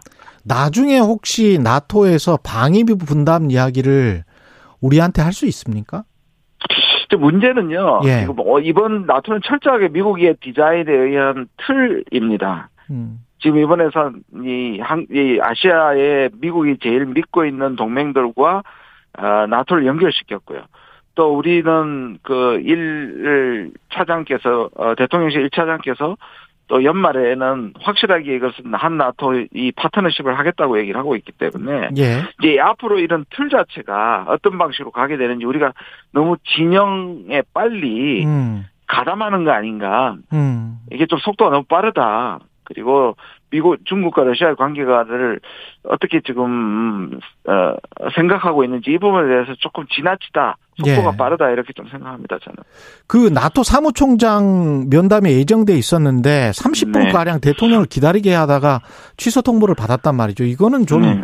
심한 거 아닌가요? 나토 사무총장이? 어 결례죠. 당연히 결례인데 예. 예. 를 들자면 이제 이게 이 그 워낙에 지금 나토의 원래 목적이 사실 이 부분이고 핀란드라든지 지금 가입시키는 이런 주요 주요 아젠다 때문에 늦어질 수는 있는데요. 그렇다면 어 시간을 다시 마련해서 뒤로. 돌린다든지 이런 이런 부분이 있어야 되는데 없어졌기 때문에 그냥 사라진다는 거는 그런 결례를 우리가 그냥 아무렇지도 않게 받아들인다는 부분이 조금 아쉽기는 합니다.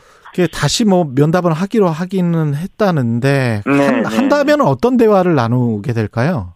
그러니까 어. 지금 이 우리가 뭔가 아 가서 지금 실질적으로 적을 정하고 진영을 정하고 이런 군사 동맹의 회의를 간 거잖아요. 근데 우리는 자꾸 이거를 G7이나 EU에 간 것처럼 음. 뭔가 위상이 높아지고 다자 외교를 한다고 하는 거는 사실 안 맞는 거죠. 그렇군요. 우리가 얻는 거는 3박 5일간의 나토 정상회담 참석으로 우리가 얻는 거는 뭐가 있습니까? 그러니까 아까도 말씀드린 것은 전반적으로 저는 적절치 않은 거였다. 특히 첫 번째 외교로서 그리고 동맹국들이 안보 협력을 강화하는 데 가서 우리가 세일드 얘기를 하고 저는 뭐 북한 문제의 공조 정도는 뭐 충분히 얘기할 수 있는데 이게 지금 동맹이고 아, 러시아와 중국을 견제하는 곳에 가서 우리가 입지가 오히려 어렵게 됐다라고 생각하고 싶습니다. 좀 걱정이 됩니다. 예, 알겠습니다. 전 국립외교원장 김준형 한동대학교 교수였습니다. 고맙습니다. 네, 고맙습니다.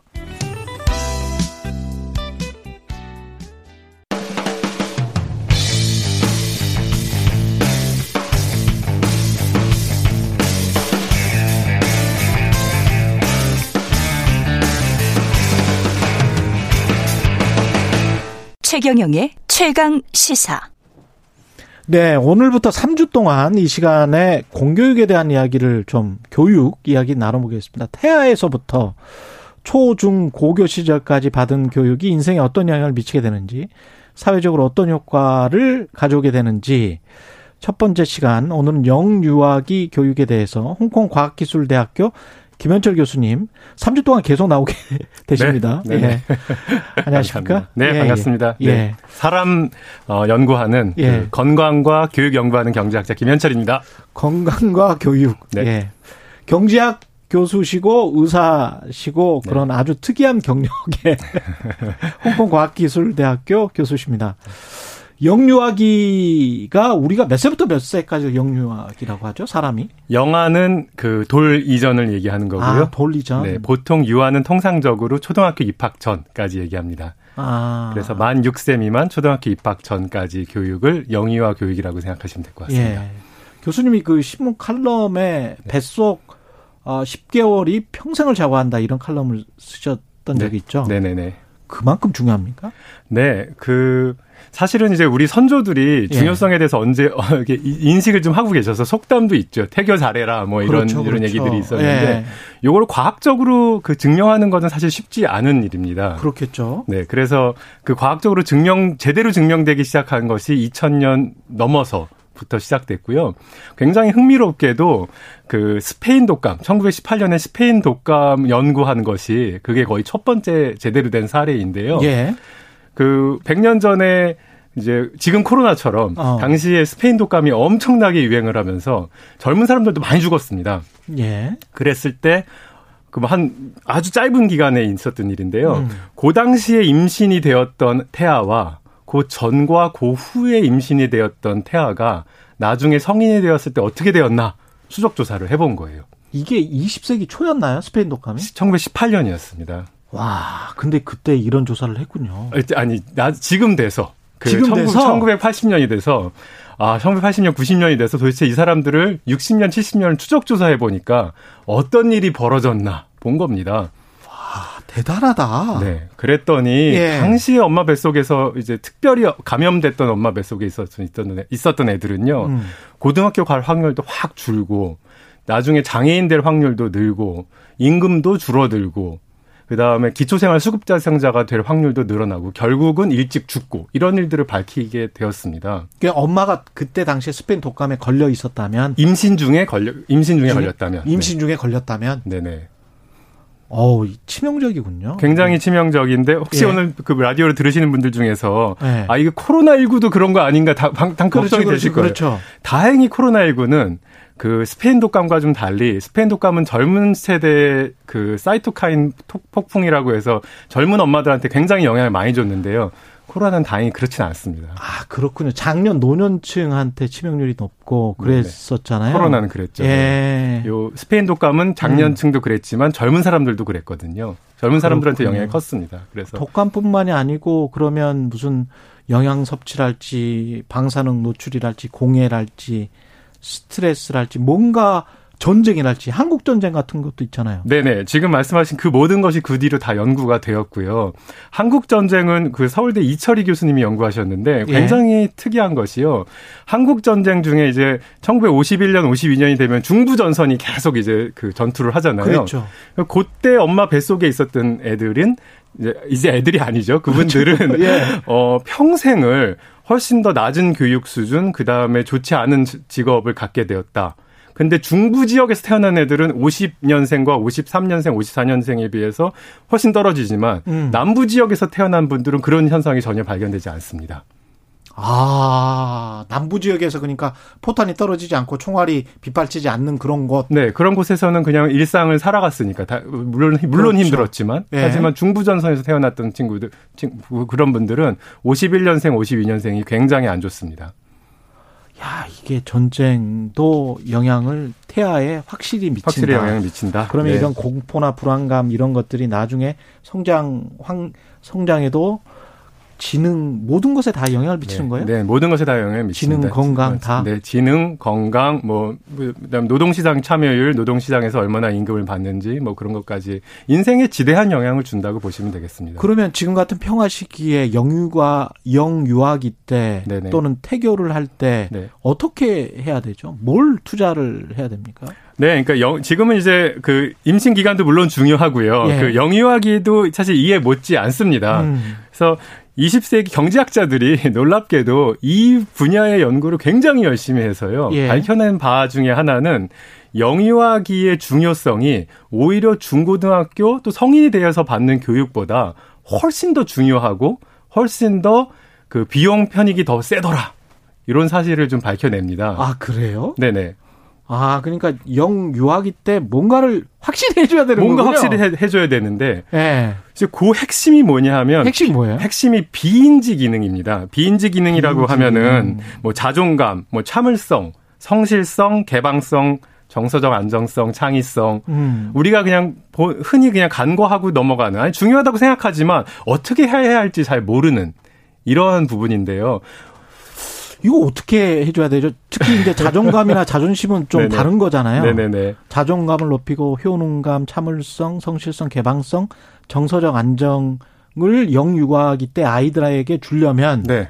이거 어떻게 해야 됩니까? 어떻게 해야 되냐? 예. 상상 굉장히 어렵습니다. 아직 잘 연구가 아직 다 미처 못한 부분이고요. 예. 그런데 이건 있습니다. 가정 환경이 굉장히 불우한 아이들, 음, 어머니 아버지의 돌봄을 잘 보- 받지 못하는 아이들이 음. 양지대 영유아 교육, 그러니까 어린이집에 와서 어, 선생님들이 이렇게 그 지적 자극도 주고 이제 서로 이렇게 인터랙션하는 그 예. 상호 교, 교류하는 예. 이런 일들을 어 이런 일을 했을 때 나중에 성인기에 되었을 때 이 친구들이 자, 이 뭐냐 이 비인지 기능뿐만 아니라 인지 기능이 함께 좋아지면서 음. 노동 시장에서 굉장히 성공적인 어 사람으로 자라나더라 예. 하는 연구가 이제 최근에 굉장히 많이 나왔습니다. 이게 헛갈리네요. 왜냐하면 쌍둥이랄지 왜 우리가 그런 다큐멘터리 보잖아요. 네네. 미국의 입양, 입양간 쌍둥이. 네네. DNA는 똑같아. 네. 근데 뭔가 삶은 달라. 달라. 네네. 그건 이제 가정 환경이나 소득 수준이나 뭐 이런 것 때문일 수도 있을 것 같고 그럼요. 네. 아니면 또 DNA가 그 결정하는 요소 굉장히 많을 것 같고. 어, 네네.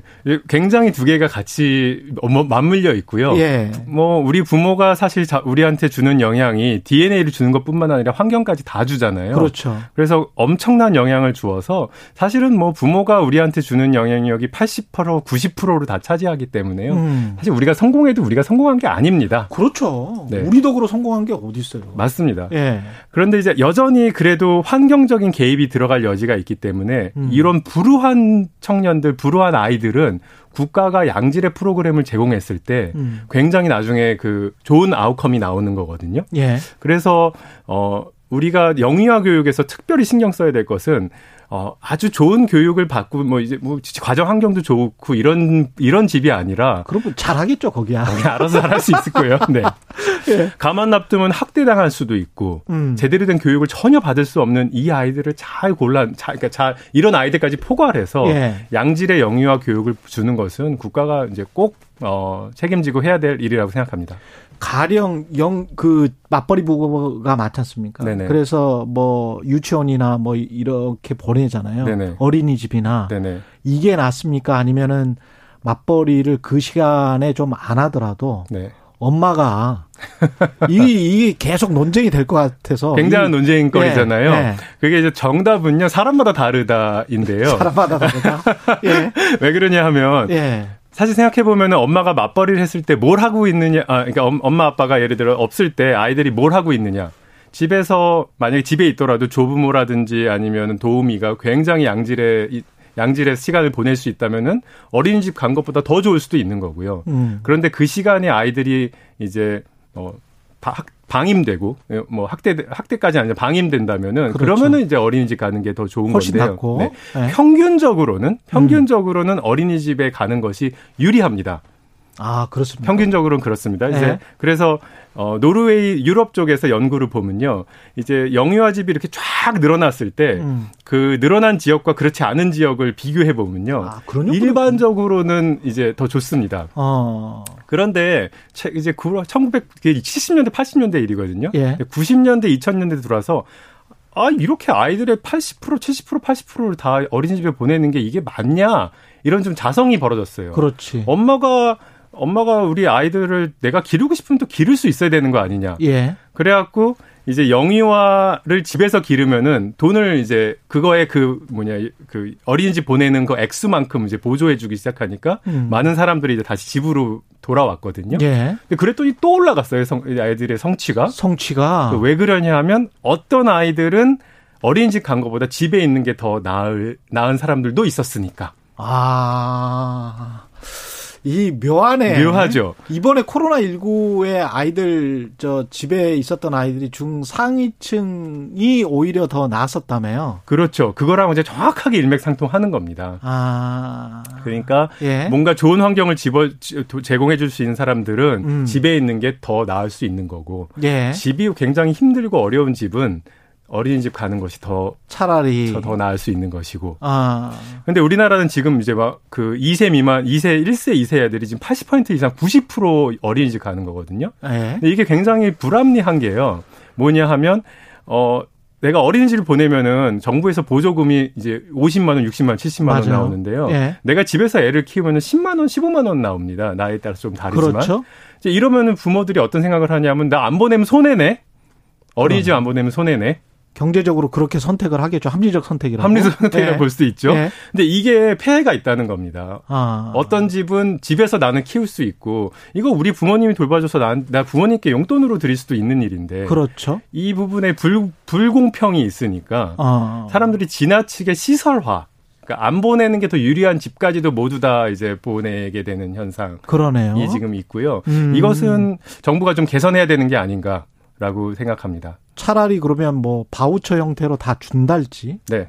예. 그렇죠. 지금 이제 네, 그러니까 본인이 선택할 수 있도록 보, 본인이 선택할 본인이 선택할 수 있도록 내가 어린이집 보내 보내건 집에서 키우건 조부모한테 맡기건 똑같은 양의 정부가 그걸 차별하지 말고 같은 액수를 주면은 그렇죠. 가장 부모들이 잘 알거든요. 우리 아이를 어떻게 키울지에 대해서 아. 방법에 대해서. 예. 그래서 본인이 잘 선택할 수 있도록 어 시장 왜곡시키지 말고 아. 똑같은 액수를 주, 주라. 이게 주라. 이제, 네. 그러면 그그 가난한 극빈 계층 특히 이제 뭐 먹고 살 것도 없다. 네네. 그런 그런 경우는 어떻게 해야 될까요? 그러니까 그 보조금을 다른 쪽에서도 받고 뭐 이것도 받고 이렇게 되는 겁니까? 어떻게 되는 거예요? 선진국 같은 경우는. 아니, 우리나라 같은 경우에 거의 예. 이제 영유아 그 보육이 거의 무료잖아요. 예. 굉장히 잘하고 있다고 저는 생각이 들고요. 예. 이제 돈이 돈이 너무 많은 것도 어쩌면 문제 문제일 수도 있지만 음. 어쨌든 굉장히 잘하고 있는 것이고 우리나라의 어 뭐, 누리 교육 과정들을 보면은 아이들의 그어 그 뭐냐 공부 잘하는 것뿐만 아니라 아이들 음. 정서라든지 넌 그 비인지 기능까지도 예. 잘 포함되어 있고요. 저소득층이 지금 소외되고 있다 이렇게 말하기는 좀 어렵고요. 그렇습니까? 네네. 예. 어 굉장히 그 모든 계층을 잘 포괄하고 있는 그런 프로그램을 우리나라 잘 진행하고 있다. 저는 육아휴직 같은 경우는 어떻게 생각하세요? 육아휴직 기능은 더 활성화돼야 됩니까? 네 물론입니다. 아. 사실 그 이제 이런 어리, 영- 영유아 영유아 교, 교육 보육과 예. 엄마의 노동시장 참여는 이제 불가분의 관계가 그렇죠, 있거든요. 그렇죠. 예. 근데 지금 보면은 이제 제가 주, 지금 주장하는 게 엄마가 돌볼 수 있으면 돌봐야 된다라고 말씀드렸잖아요. 그렇죠, 그렇죠. 그럼 이거의 핵심 조건이 뭐냐? 엄마가 그럼 그러기 싫어서 그러냐 이렇게 말씀하실 거잖아요. 경력 단절 때문에 그런 경력. 단절 때문에 이렇게 못 하는 거잖아요. 예. 그래서 엄마가 경력 단절을 하지 않을 수 있고 동시에 내가 원하면은 아이를 볼 수 있는 거의 유일한 방법은 그 육아휴직을 그렇죠. 굉장히 자유롭게 도와줘야 된다. 엄마든 아빠든 엄마들 엄마든 아빠든 예. 모두 다. 도와줘야 되고 예. 그런데 이게 또 이제 회사 쪽에서 보면 코스트가 있는 거잖아요. 음. 근데 우리나라 보육 예산, 교육 예산이 굉장히 지금 많아서 굉장히 많거든요. 아 그렇군요. 그 수- 아이들의 숫자가 줄어드는데 어. 그거에 그 교부금 숫자는 거의 같으니까. 그래서 저는 그거를 단순히 꼭 이제 꼭 이 영유아 교육에만 일 집중한다면은 음. 결국은 육아휴직을 도와줄 수 있는 그런 환경까지 같이 만들어는 것이 사회 예. 발 모든 것이 시스템 하나로 가, 져가야 된다. 그것이 개혁이다. 뭐 이렇게. 있겠습니다. 예, 아이 키우고 계신 최강 시사 아, 어머니 아버지들이 귀가 쫑긋하고 지금 듣고 계셔서 문자가 굉장히 많이 왔습니다. 킹카님이 영유아기를 엄마 아빠가 함께 할 수 있도록 유급휴가도 함께 주어져야 한다. 똑같은 말씀이시고요. 네, 네. 이경희님은 주 양육자의 사랑과 관심이 가장 중요하다.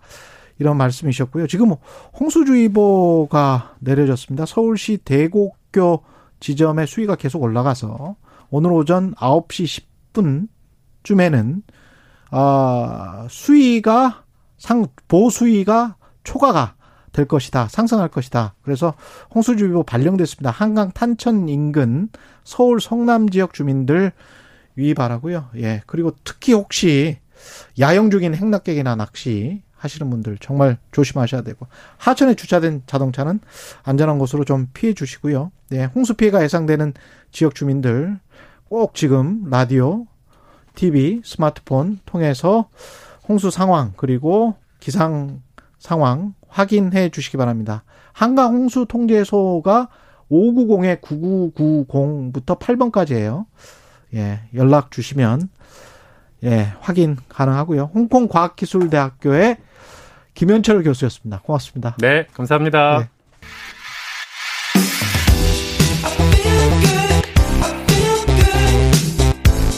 세상에 이익이 되는 방송 최경영의 최강 시사 네, 어제 종로구 일대 쪽, 쪽방촌을 찾은 오세훈 서울시장 방 8개 고작 에어컨이 한, 한 대뿐인 열악한 현장에 놀라면서 폭염을 앞두고 보안 대책 세우겠다고 약속은 했습니다. 에어컨과 지원금만으로 쪽방촌의 어려움을 해결할 수 있을지 동자동 쪽방촌에서 주민 지원 사업을 하고 있는 박승민 활동가 연결돼 있습니다. 안녕하세요. 네, 안녕하세요. 이게 뭐 장마철이랄지 뭐 날씨가 이렇게 폭염이고 이런 거는 뭐 매번 매해 돌아오는데 지금 쪽방촌 주민들은 올해는 어떠신가요? 어, 올해는 지금 5월 달부터 날씨가 많이 더워져서요. 예. 지금 2018년도 생각하면서 얼마나 더 더울까 그런 생각하고 있고 그리고 실제로 많이 힘들어 하세요. 음. 거기다가 지금 같은 때는 제 장마철이 겹쳐가지고 습도하고 더위 이런 것 때문에 사실 건강 문제도 걱정이 되는 거죠. 지금 저 물가 때문에 전기요금이랄지 가스요금 줄줄 오르고 있는데 쪽방촌 주민들 같은 경우는 어떤 보조를 받습니까 혹시? 음, 저희가 에너지 바우처 사업 을 지원받을 수 있는 대상이기는 해요. 예. 하지만 에너지 바우처 사업은 그 개별 계량기가 필요한 아, 개별, 개별 계량기를 아. 사용하시는 분들만 적용이 돼요. 그렇군요. 그러니까 저희 쪽방은 월세, 전기세나 뭐 공과금 경비 대부분 포함이 되어 있기 때문에 음, 사실 그거를 지원을 받을 수 있다고 해도 쓸 수가 없죠. 네. 그렇게 되겠습니다. 네. 그리고 저희가 유일하게 쓸 수 있는 전, 그 전열기구가, 그러니까 뭐, 전기 장판이라든가, 겨울에는 전기 장판, 여름에는 선풍기를 선풍기. 쓸수 있고요. 예. 어, 어느 해인가 그 에어컨을 지원하는 사업이 있었어요. 예. 근데 실제로 건물주들은 그 사용하는 걸 반대를 했죠. 예. 왜냐하면은 이제 한 사람이 달기 시작하면은 음, 다 달기 시작할 거다. 그렇죠. 어, 그럼 어떡할 거냐 하면서, 어, 에어컨을 설치를 못하게 했어요. 그래서 음. 실제로, 어, 에어컨이 있는 집은 거의 없죠, 방은. 지금 뭐 주거 환경에 관해서 좀 구체적으로 묘사를 해 주실 수 있을까요? 쪽박촌 같은 음, 경우에? 저희는 이제 굉장히 밀접하게 이렇게 몰려 있고요. 동자동 같은 경우에는. 예. 한 건물에 많게는 한 4, 50개 방이 있는 곳, 건물도 있어요. 그리고 한 층에 씻거나 화장실 같은 경우에는 이제 10여 명의 주민분들이 그거 한 개로, 어, 같이 돌아가서 이제 같이 사용을 하시기 때문에 위생적인 문제도 굉장히 문제가 되고 있죠. 고시원 같은 고시원보다 더 밀집한 환경이군요. 음, 오히려 저는 고시원이 이렇게 반듯하다는 생각이 들고요. 음. 물론 저희 동네에 있는 어느 고시원은 뭐 한 층에 방이 스물 몇 개가 있어서 예. 정말로 이렇게 몸을 딱 뉘우고 한 두 명 정도 누울 정도밖에 안 되는 공간이 있는 곳도 있어요. 그래서 뭐 면적이나 이런 걸 봤을 때는 뭐 쪽방이 조금 넓을 수도 있 지만 사실 저희 동네 같은 경우에는 60년대 지어진 건물들이 대부분이에요. 예. 그래서 그 노후화로 봤을 때는 뭐 그 위생적인 측면 그리고 주거 환경 굉장히 그뭐 창이 있어도 환기가 될 수 없고 그리고 방음이나 이런 것들 그리고 주변 환경이 굉장히 비위생적인 것들 이런 거 봤을 때 더 열악하죠. 지금 저 월세를 내고 있을 거 아니에요? 임대 건물주들에게. 네네. 그죠? 네. 그, 그 월세는 국가가 좀 지원을 해 줍니까? 어 그럼요. 주거비가 나오는 주거급여를 받고 계시는데 예. 주거급여는 뭐 저희 주민분들 뿐만 아니라 음. 그 월소득 어 그 중위 46% 이하이신 분들은 다 받으실 수 있는 거예요. 그렇죠. 예, 그래서 지금 32만 원, 32만 7천 원까지 지원을 받고 계시고 그 음. 안에서 이제 방세를 지원받니까 사실 많이 도움은 되죠. 도움은 음. 되지만 실제로 저희가 생활하는 기초생활 생계비는 어 적죠. 예. 이게 지금 주거 환경이 너무 열악하고 지어진 지가 너무 오래되고 이제 밀집돼 있고 너무 방들이 많고 뭐 이래서 이거를 좀 현대식으로 바꿔야 된다. 이 이야기는 계속 있었는데 개발 방식을 두고 공공 개발이냐 민간 개발이냐 이거 가지고 이제 건물주들과 쪽방촌에 있는 실제로 살고 있는 주민들과 뭐 정부와 입장이 좀 다 다른 것 같습니다. 네, 저 작년에 2월 5일 날 저희 서울역 쪽방 쪽방촌 주거 개선을 위해서 주거 환경 개선을 위해서 이제 공공주택사업 발표가 났는데 음. 일단은 저희로서는 공공에서 개발한다고 하니까 너무 좋죠. 왜냐하면 음. 이렇게 안정된 개발로 인해서 저희 주거권이 보장받을 수 있기 때문에 저희는 너무 환영했고 반면에서 이제 재산권 침해 부분에 대해서는 이제 개인차가 많잖아요. 예. 그래서 어그 건물주들 토지 건물주들도 입장이 두 가지로 나누어져 있는데 일단은 뭐 무조건 민간 개발을 해야 된다는 쪽도 있고 음. 여기 이곳에 실거주 하시는 분들은 어 여기가 개발이 되기가 되게 어렵기 때문에 공공에서 해야 된다. 그러면서 자기네 우리가 받을 수 있는 이익을 다 따내자 이렇게 해서 건물주들도 두, 두 부류로 나눠져 있어요 지금. 그 민간 개발을 하게 되면 이 쪽방촌에 살던 거주민들은 어떻게 되나요? 쫓겨나게 됩니까? 음. 어, 정부에서는 이주 대책을 세우라고 했죠. 음. 어, 민간 개발을 하겠다는 쪽에서 이제 개발 계획을 내라고 했고, 예.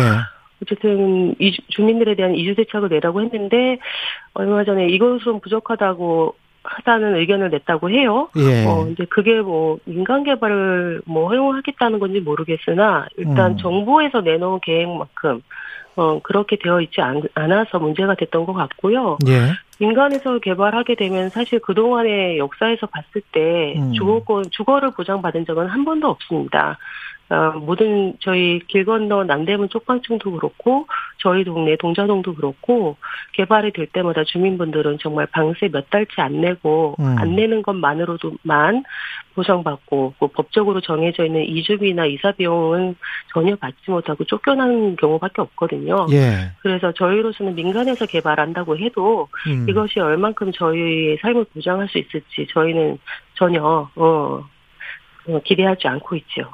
공공 개발을 해서 지금 성공해서 사람들이 다시 돌아와서 거, 거기에 정착을 해서 건물주들도 다 뭐 동의하고 뭐 이런 그 아주 성공적인 케이스가 있나요? 어떻습니까? 지금 선의주 선순환 방식의 개발을 하겠다고 발표한 게 저희 쪽방촌에 대해서는 이제 어 2020년에 음. 영등포 쪽방촌이 처음이었어요. 예. 그래서 지금 개발 추진 중에 있고 음. 보상 단계가 마무리되어 가고 있다고 해요. 예. 그리고 저희 같은 경우에도 사실은 이렇게 개발 발표가 빨리 날 줄 몰랐는데 어쨌든 선의주 선순환식 개발로 해가지고 쪽방촌이 개발된 경우는 아직까지는 없는 거죠. 음. 하지만 영등포는 지금 진행되고 있고, 예. 음. 그러니까 이게 인간이 의식주가 기본인데 주 중에서 최소한의 어떤 공간에 그나마 좀 살 수 있게 해달라는 그 정도의 요구인 거잖아요. 예, 저희 외부에서 저희 동네에 와 보시면은 다들 깜짝 놀라세요. 예. 이런 데가 있을지는 상상도 못했다 사실. 아직도 예. 예, 그래서 정말 옛날 어느 TV에서나 봤을 법한 어 정말 다들 경악을 하시거든요. 음. 어떻게 지금 우리 이 시대에 이렇게 살고 있는지 모르겠다고 하시면서 지금 저희 주거 환경 개선 문제는 정말 필수적인 것이고 이것을 보장받기 위해서는 공공 개발이 필요한 거죠. 예. 그 8월 중에 정부 주택 공급 계획이 나올 것으로 예상되는데 여기에 포함이 될까요? 어떻게 보세요? 아, 사실 그동안에 정권이 이제 바뀌었잖아요. 정권도 예. 바뀌고 서울시장도 바뀌고 그래서 그리고 또 LH 사태가 어 있었기 때문에 어정 국토부에서는 좀 많이 동력을 잃었다고 해야 되나요? 음. 어 그런 것도 있고 저희는 어쨌든 간에 저희 주거권 보장 받고 싶 받아야 한다고 어 계속 요구하고는 있지만 어 모르겠어요. 좀 불안한 마음도 사실은 있습니다. 네. 알겠습니다. 예, 여기까지 듣겠습니다. 동자동 사랑방의 예, 박승민 활동가였습니다. 고맙습니다. 감사합니다. 예, 6월 30일 목요일 KBS 일라디오 최경련의 최강 시사였고요. 저는 KBS 최경련 기자였습니다. 내일 아침 7시 20분에 다시 돌아오겠습니다. 고맙습니다.